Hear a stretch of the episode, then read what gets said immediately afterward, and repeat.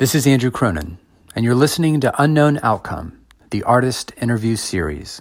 Your chance to go behind the scenes with the unknown outcome artists and to learn about their lives and work. In August 2019, the Hermitage Museum and Gardens put out a call to artists.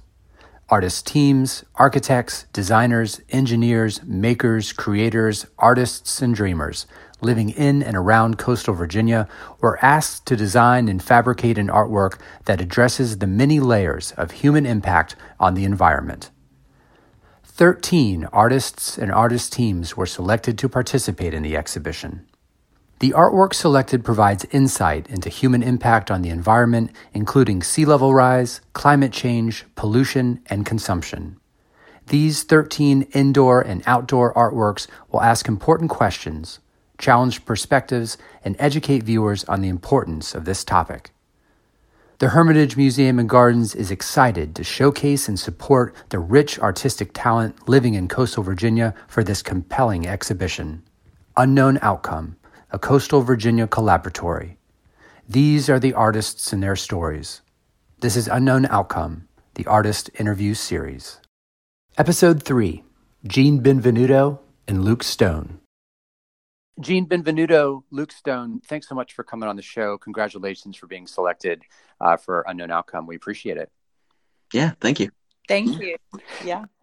Gene, this first question is for you. Um, you work in many different styles of art with many different materials charcoal figure drawings, acrylic paints, and more. Talk a bit about your materials, your style, and your work.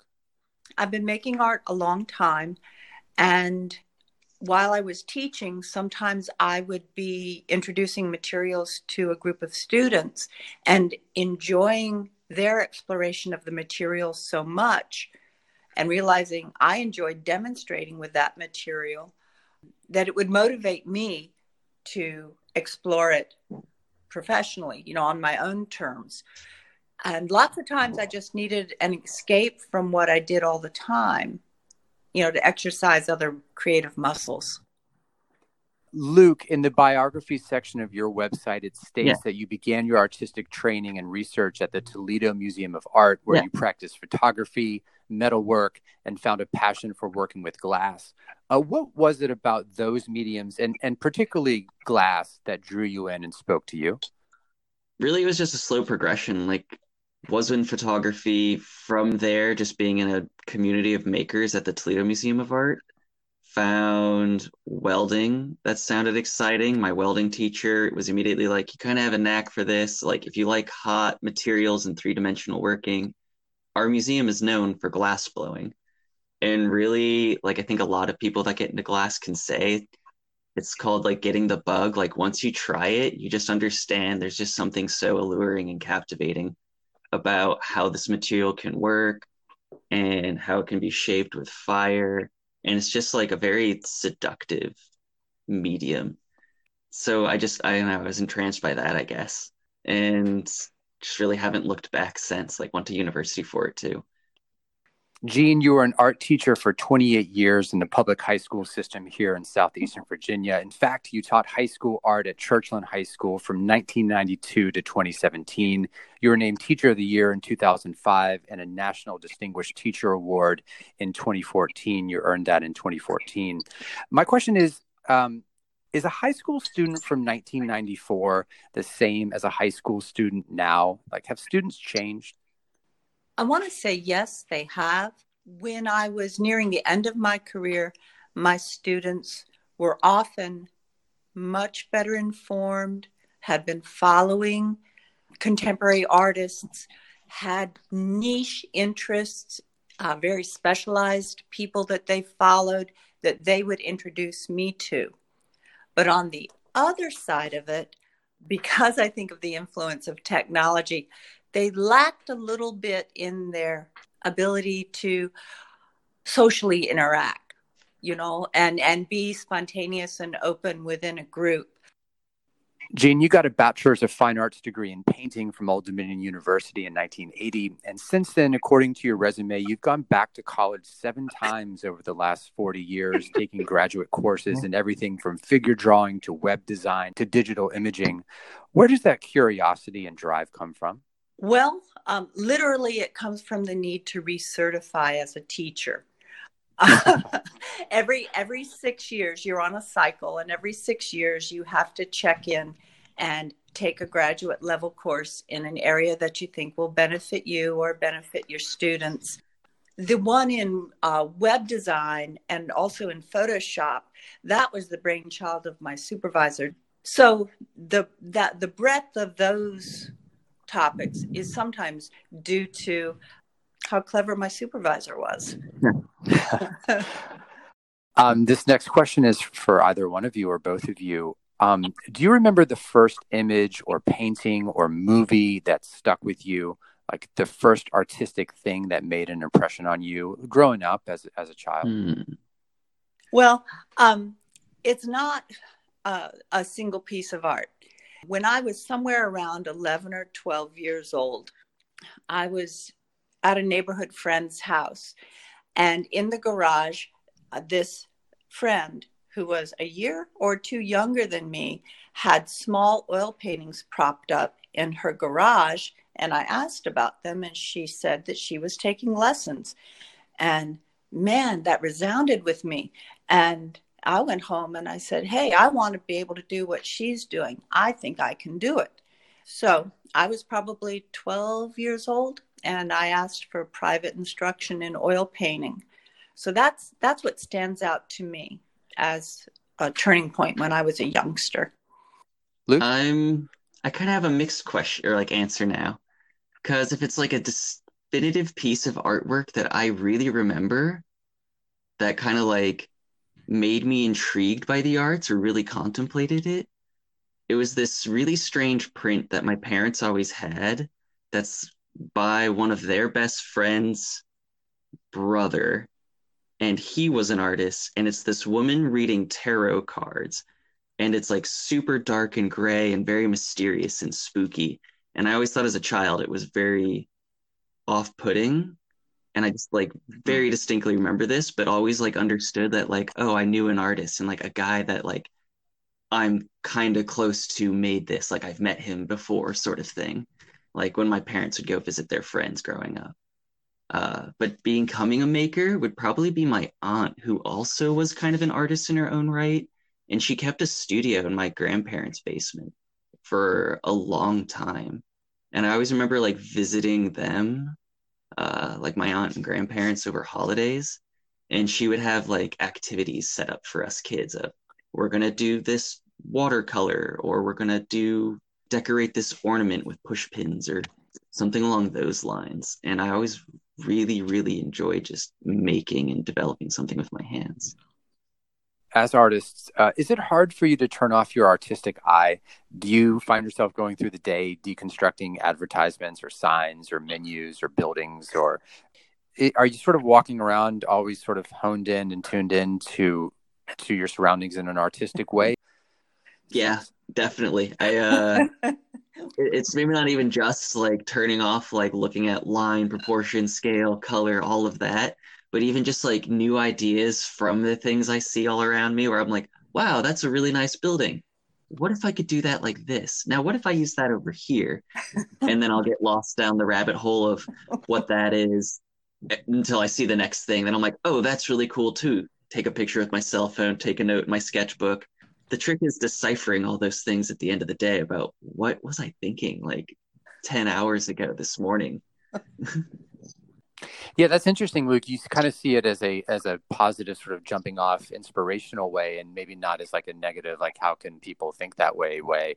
What about Eugene? Yeah, um, I'm, um, I'm chuckling because I have the same life experience and and it can be admiring the design of a building or admiring a well put together outfit on a man or a woman or yeah you know some beautiful object and i'm wow somebody really thought hard about that choice to put the handle there and i'll say to my well, husband hold this and and lift it doesn't that feel good in your hand these are things that i think trained people are always have on their radar I try always to be open to the aesthetic experience, um, whatever whatever form it might take.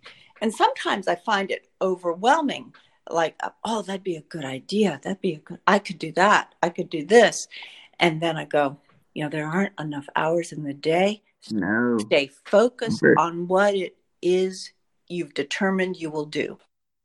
Luke, how often do people get what you have in mind as the takeaway from a piece of art? Is that something that's important to you? Is that something you think about?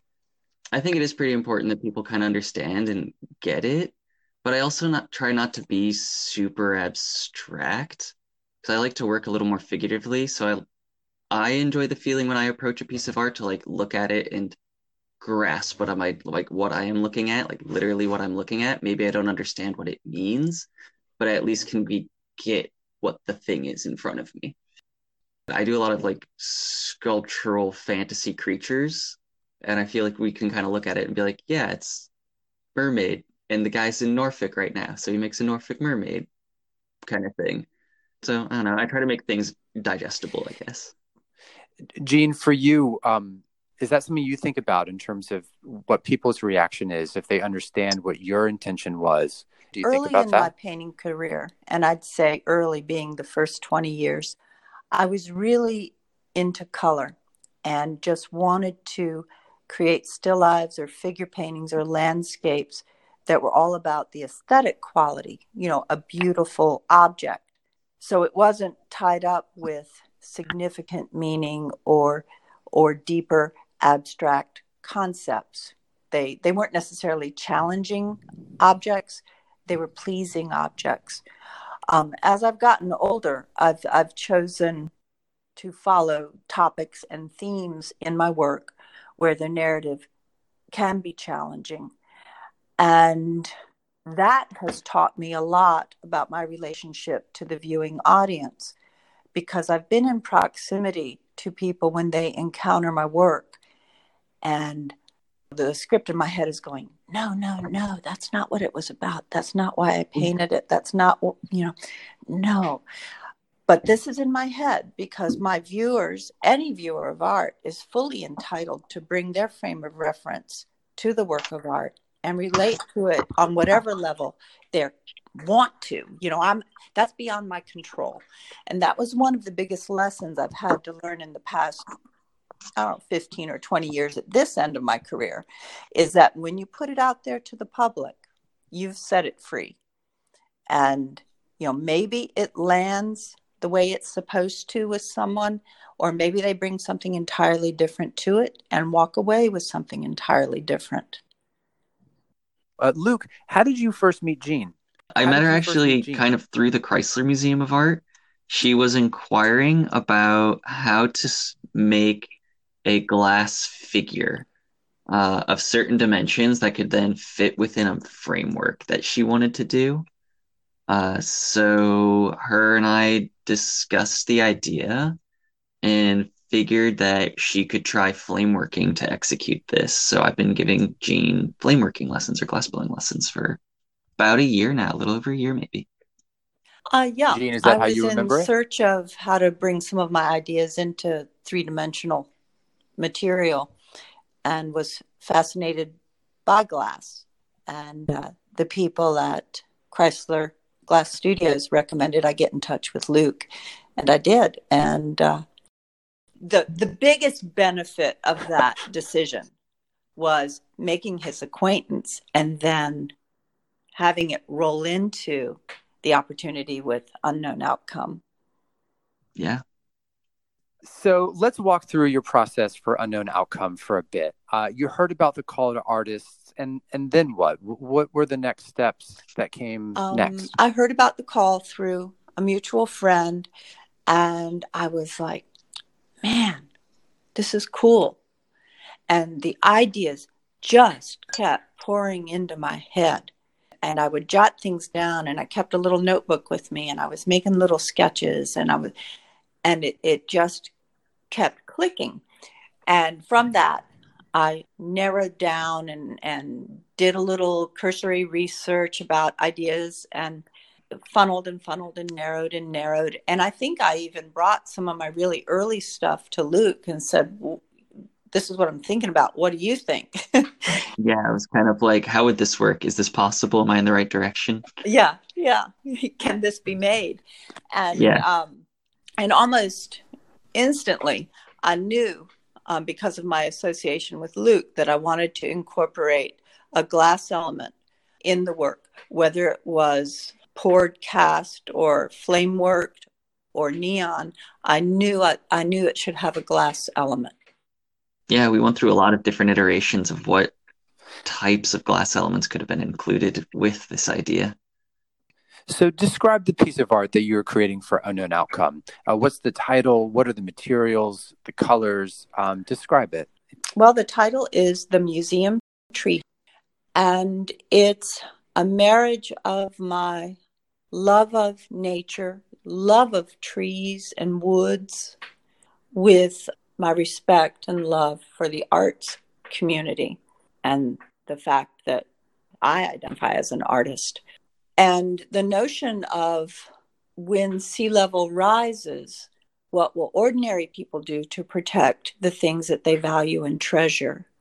But also, what will museums do to protect what society values and treasures?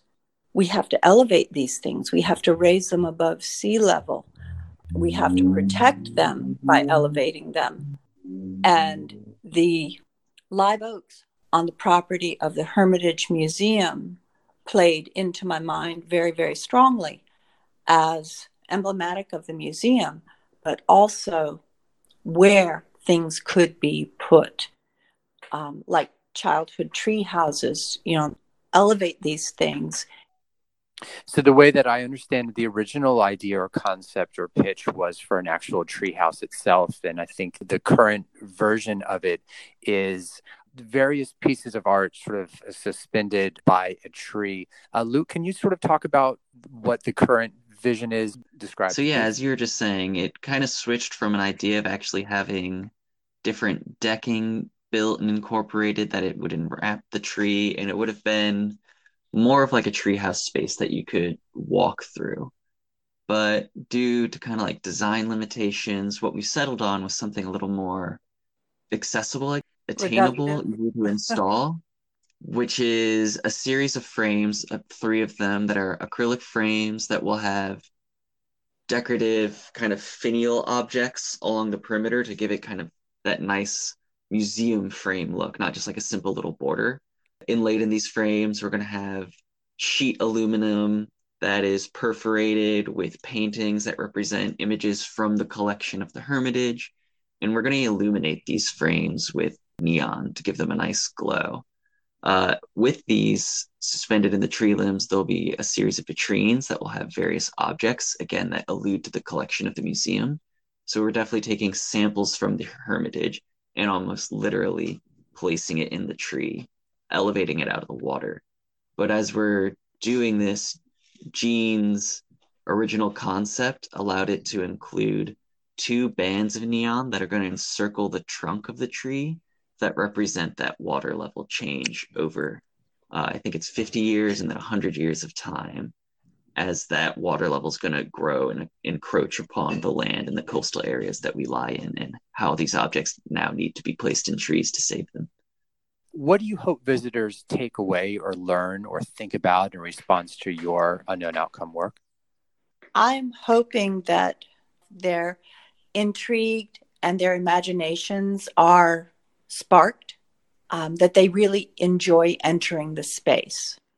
I don't want to go on record telling people what they should think or how they should come away from the experience of walking through the space.